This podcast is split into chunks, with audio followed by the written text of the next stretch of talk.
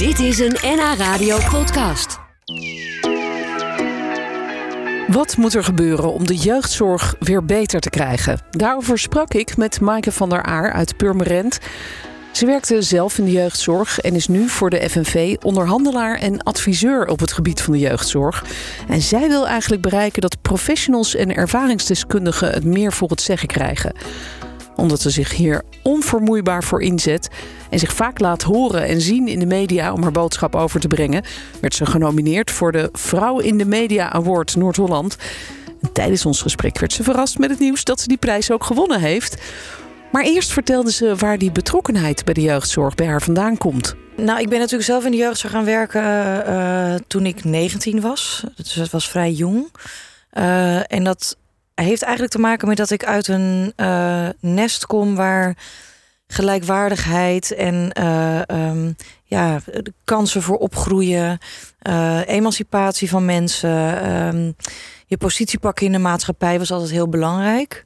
Daarnaast had ik zelf ook een redelijk bumpy ride, zeg maar, in mijn jeugd. En um, is het me altijd aan het hart gegaan hoe kinderen en gezinnen in deze maatschappij ja, staande kunnen blijven met elkaar. Ja, had je als kind ook te maken zelf met jeugdzorg? Nee, nee, dat, dat is nog net ontlopen geweest, zeg maar. Maar dat had ook te maken met dat ik zeg maar, op tijd het huis uit ging.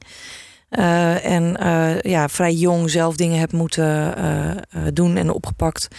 Um, ja, maar daar komt wel jouw betrokkenheid daar vandaan. Komt betrokkenheid wel vandaan, ja. En ik kom inderdaad ook uit een nest waar het gewoon heel erg belangrijk is om ja, voor elkaar te zorgen en er voor elkaar te zijn. En uh, uh, ongelijkheid en ongelijkwaardigheid te bestrijden. En um, dus dat, dat, zit er eigenlijk, dat zit eigenlijk ook wel een beetje in het bloed van ons gezin, om het zo maar te zeggen. Ja. Dus uh, ja, en, en werkende in de jeugdzorg kwam ik erachter van goh, er zijn toch echt een hoop dingen die anders kon, kunnen toen al. Um, uh, maar ik was voordat de jeugdzorg gedecentraliseerd werd, dus van het Rijk overging naar de gemeentes, of van de provincies eigenlijk moet ik zeggen, overging naar de gemeentes. Toen was ik wel weg uit de jeugdzorg en toen werkte ik al bij de FNV. Ja. Ja, maar Ja. vanuit in, werkend in de jeugdzorg kwam ik er wel achter van... goh, het is, echt, het is toch wel mega interessant om me bezig te houden... met al die randvoorwaardelijke stukken. Hoe wordt een professional nou in staat gesteld om zijn werk te doen? Ja, hoe wordt er je überhaupt het? wel wat gevraagd aan een professional? Hè? Ik bedoel, daar te beginnen. Uh, en, en hoe wordt de, de, de ervaringskennis van mensen... die in de jeugdzorg met jeugdzorg te maken hebben gehad... of um, uh, ja, misschien niet tot de happy few van Nederland behoren... hoe wordt die dan gebruikt om het beter te maken? Ja, dat zou eigenlijk heel mooi zijn als Ja. dat gebruikt werd. Maar Ja. dat, gebruikt, dat gebeurt op dit moment blijkbaar te weinig. Ja. Er speelt van alles hè, in de jeugdzorg. Want er is ook die, eh, die petitie hè, van de stichting Het Vergeten Kind. eh. Tegen eh, het opsluiten van kinderen in de gesloten jeugdzorg. Maar er komt ook een grote actie aan van de FNV, op Ja. 15 maart. Ja. tegen de voorgenomen bezuinigingen op de jeugdzorg. Want die bezuinigingen, is, is dat een soort, wordt dat een soort nekslag? Is dat een hele grote klap die eraan zit te komen? Dat wordt een nekslag, ja. Ja? Ja, dat durven echt wel te stellen met, met, ehm, nou, met waarschijnlijke zekerheid. Wij eh, we zijn eigenlijk al zes jaar in actie en in campagne, campagne aan het voeren tegen het overheidsbeleid. Dat begon al voor de decentralisatie. Toen zeiden we al van als je dit gaat doen tegelijk met een bezuiniging, dan versnipper je eerst. Je geeft gemeenten een taak die ze nog niet kennen. En tegelijkertijd ga je bezuinigen in de hoop dat wat je gaat veranderen, dat dat dus dat bedrag gaat opleveren. Ja. Um, en sindsdien hebben we eigenlijk gezien dat het inderdaad die versnippering oplevert.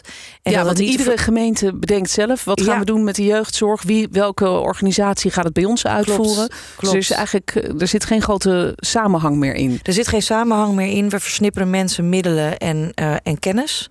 Um, uh, zetten daar vervolgens ook nog allerlei schotten tussen. Hè? Want uh, ja, ik bedoel, elke zeg maar, vorm van hulp kan ook weer uit een ander potje komen. Oh ja. We hebben bijvoorbeeld de jeugd GGZ uh, en, en, en de GGZ voor de ouders. Die komt uit een verschillend potje. Dus je maakt, je, je, ja, je, we leggen eigenlijk ook allerlei grenzen en, en schotten neer. Ja, en, en je ziet gewoon dat die versnippering plus een bezuiniging destijds al. En uh, ja, toch ook een gemeente die dit gewoon moet gaan doen zonder dat ze nog de kennis heeft, zeg maar. Ja, ja heeft is... gezorgd voor een, voor een enorme chaotische jeugdzorg. Het is een chaotische manier van organiseren. En als je daar bovenop, we zijn eigenlijk nog niet eens genezen van die decentralisatie in 2015. Als je daarbovenop nu nog die bezuinigingen gaat gooien, dan zou dat de doodsteek kunnen Ja. zijn voor deze sector. Ja. Ja, en, en wat betekent dat concreet nu al voor, voor jongeren die hulp nodig hebben, voor gezinnen die hulp nodig hebben? Dat het dus allemaal zo versnipperd is, dat er bezuinigd is, dat iedereen eigenlijk maar wat doet en dat er dan ook nog allemaal verschillende potjes zijn en dat eigenlijk niemand precies weet wie waarvoor in aanmerking Ja. komt. Nou, wat het betekent voor professionals is in ieder geval dat zij zeggen van dit, de manier waarop ik nu mijn werk moet doen is onwerkbaar geworden. Ook ik word, word, zeg maar, mijn aandacht en mijn verantwoording wordt verdeeld over meerdere gemeentes. Eh, ik, eh, de, de administratieve last is enorm omhoog gegaan. Maar tegelijkertijd zagen we ook een toename aan cliënten. Want wat gebeurde er? Tijdens die decentralisatie kwam de hulp meer naar de cliënten toe en was de hulp ook makkelijker te vinden. Dus er kwam een toestroom aan cliënten. Een toestroom aan versnippering, een toestroom aan administratie en tegelijkertijd een afname van budget. En daar is een gat ontstaan wat nooit meer dicht is gelopen. En inmiddels zien we dus dat dat zulke desastreuze eh, gevolgen heeft voor professionals dat ze de sector verlaten. Oh, Waardoor dus ook, eh, massaal ook, waardoor dus ook de werkdruk weer toeneemt. ja. Die mensen worden ook weer ziek. En wat heeft dat toch tot gevolg? Ja, natuurlijk dat de cliënt geen aandacht en tijd en ja. eh, meer krijgt die, waar die, die die verdient, die die ook nodig heeft. Want we hebben het, laten we wel wezen, over kwetsbare kinderen Ja. in, in moeilijke situaties, Ja. kwetsbare gezinnen. Ja, die op wachtlijsten staan. Die wachtlijsten in de jeugdzorg, daar horen we natuurlijk eigenlijk al, al tien jaar over. klopt. En dat wordt alleen maar erger. Dat wordt alleen maar erger. manier. Die wachtlijsten worden erger. Maar ook kinderen die wel in zorg zo zitten, durf ik te stellen, die krijgen niet meer de kwaliteit en de tijd en de aandacht die ze eigenlijk wel zouden verdienen. Ja, ja. En ehm, eh, ja, dat, dat gaat hulpverleners ook aan het hart. Hè? Dus dat is ook een reden van werkdruk. ja. Dat je voelt, ik, ik had iets kunnen doen. Had ik de tijd en de aandacht, was ik in staat gesteld om mijn werk te doen, dan had ik iets meer kunnen doen dan nu. ja duidelijk. Dus, dus ja, het is eigenlijk, het, het is wat ons betreft ook een strijd van eh, hulpverleners en hun ondersteuning natuurlijk ook weer. En, eh, eh, en de cliënt gezamenlijk. We hebben gezamenlijk een tijd te keren hier. Ja, en Ja. bezuinigingen horen daar niet bij. Nee, dat is heel duidelijk. Dus wordt er actie gevoerd op 15 maart. Daar zullen we zo nog even over verder praten. Wat jullie precies voor actie gaan ondernemen. En hoe je het dan, wat je dan het liefst zou willen als jij het voor het zeggen had. Stel, jij was de nieuwe minister van Sociale Zaken of van Zorg. Dat horen we zo.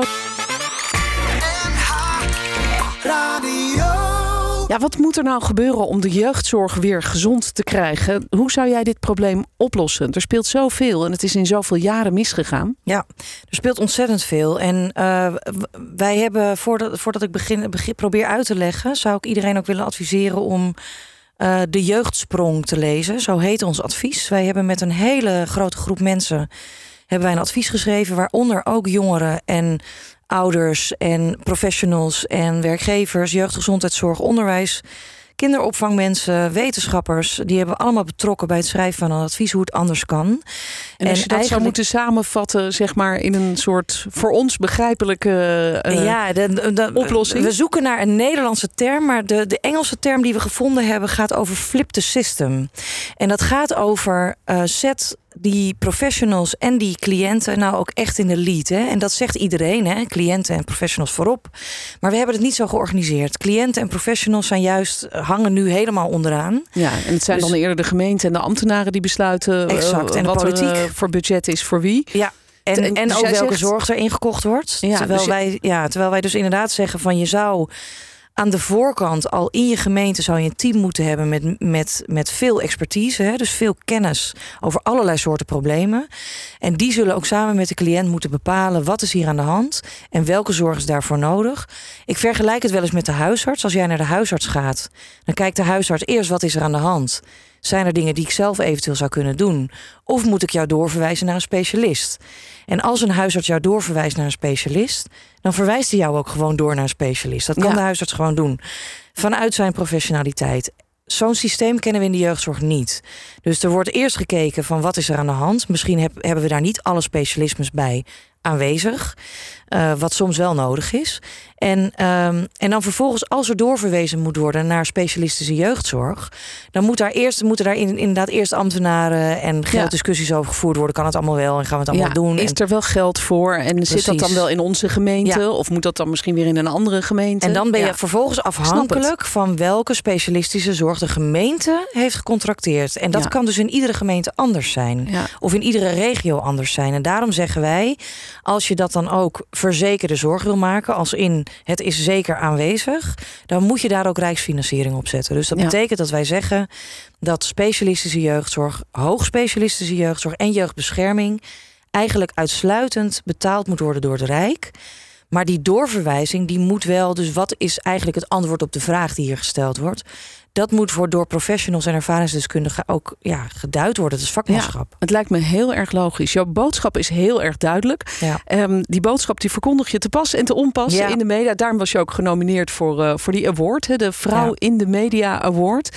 We hadden het eh, daar net al eventjes over. Dat is een eh, verkiezing. En jij bent genomineerd voor de regionale Vrouw in de Media Award. Omdat Klopt. je dit verhaal natuurlijk al heel vaak verteld hebt. Ja. Jij zei, ja, ik ga het deze week ergens horen. ja. Maar misschien ga je het wel nu horen. Want er is eh, bezoek voor jou. En dat is eh, Marga Miltenburg. Goedemiddag Nou ja. en welkom. Zij is van het Sprekersbureau voor Vrouwelijke. Deskundigen. Zij spreekt, een van de initiatiefnemers van de award. Marga, fijn dat je er bent. Eh, ga even bij de microfoon als je wil. Dan kunnen we je allemaal horen. En als je Absoluut. meekijkt via de webcam, dan Nou zie je ja. Marga ook. En ik kan het goede nieuws melden. Maaike van der Aar wint de Vrouw in de Media Award 2021. Dat Noord-Holland. Nou, dat is gefeliciteerd. leuk. Dankjewel. Dankjewel. Nou ja, we hadden het er net nog over. Ja, dat was en een beetje zei, nou gemeen ja, van we mij. zouden vrijdag iets horen. Hè, maar dat is dus niet gebeurd. Dus ik ging er helemaal vanuit van, nou ja, oké, prima. Maar we gaan gewoon door met de missie. En eh, nou, wat grappig. Je hebt eh, volgens 39% van de stemmers je het beste in de media geprofileerd. Dankjewel. Echt van harte gefeliciteerd. Bedankt aan alle stemmers ook vooral. Je wordt geroemd als een krachtige, gedreven vrouw met een grote bevlogenheid en inzet voor de jeugdzorg. Zal ik nog iets vertellen Ja, over, over de zeker, zeker. eh, Ja. van de We mensen? zetten alleen de microfoon even ietsje dichterbij. Dan Want horen we het eh, wat beter. zeggen, Maaike die houdt zich als een leeuw bezig met de misstanden en politieke miskleunen in de jeugdzorg. Veel respect voor haar. Ze komt dus op voor jeugd en jeugdprofessionals. Ze strijdt tegen de bureaucratie en voor een simpelere jeugdzorg. Jeugdzorg moet anders, kan anders en daar strijdt ze voor. Nou, dat hoorden we ook net hè, in jouw verhaal al hier. Ehm, je betekent ontzettend veel voor de beroepssector, waar veel vrouwen werkzaam zijn. Je strijdt voor een eerlijke waardering en een beter systeem waar zowel de gezinnen als de professionals van kunnen profiteren. Ik noem er nog één.